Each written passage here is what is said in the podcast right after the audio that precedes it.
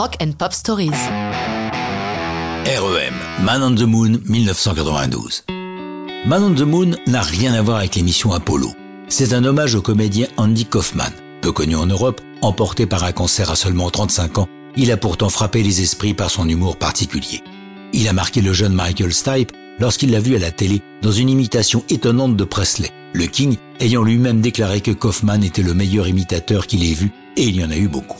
La musique naît d'un accord trouvé par le batteur Bill Berry. Peter Buck, le guitariste, raconte. Bill est arrivé avec ce début de chanson qui comprenait un changement d'accord de do en ré. Il m'a dit « Je ne sais pas quoi faire avec ça ». Je me suis installé, j'ai écrit le refrain, le pont et en avant. On a enregistré une démo avec Bill à la basse et moi à la guitare, et on a fait écouter la chanson à Mike, Mills, le bassiste, et à Michael.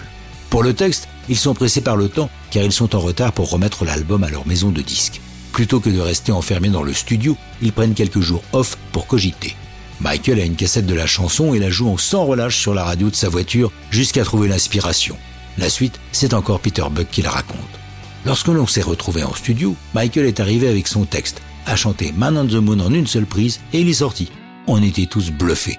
C'était un moment magique. Je m'en souviens parfaitement alors que d'autres événements plus marquants disparaissent dans les brumes de ma mémoire. Pourquoi Stipe a-t-il appelé la chanson Man on the Moon ?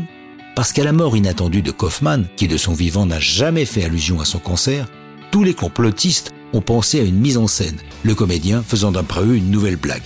Ces mêmes complotistes étant persuadés que l'homme n'a jamais été sur la Lune, Stipe fait le parallèle entre les deux. Le chanteur de R.E.M. se risquant même à une courte imitation du King sur la phrase « Hey baby, are we losing touch ?» Dans une émission, Stipe a expliqué pourquoi il a mis tant de « yeah, yeah, yeah, yeah » dans cette chanson. C'était pour tenter de mettre plus de « yeah » dans une chanson que Kurt Cobain. Cobain était le champion pour mettre plein de « yeah » parfaitement intégrés aux chansons.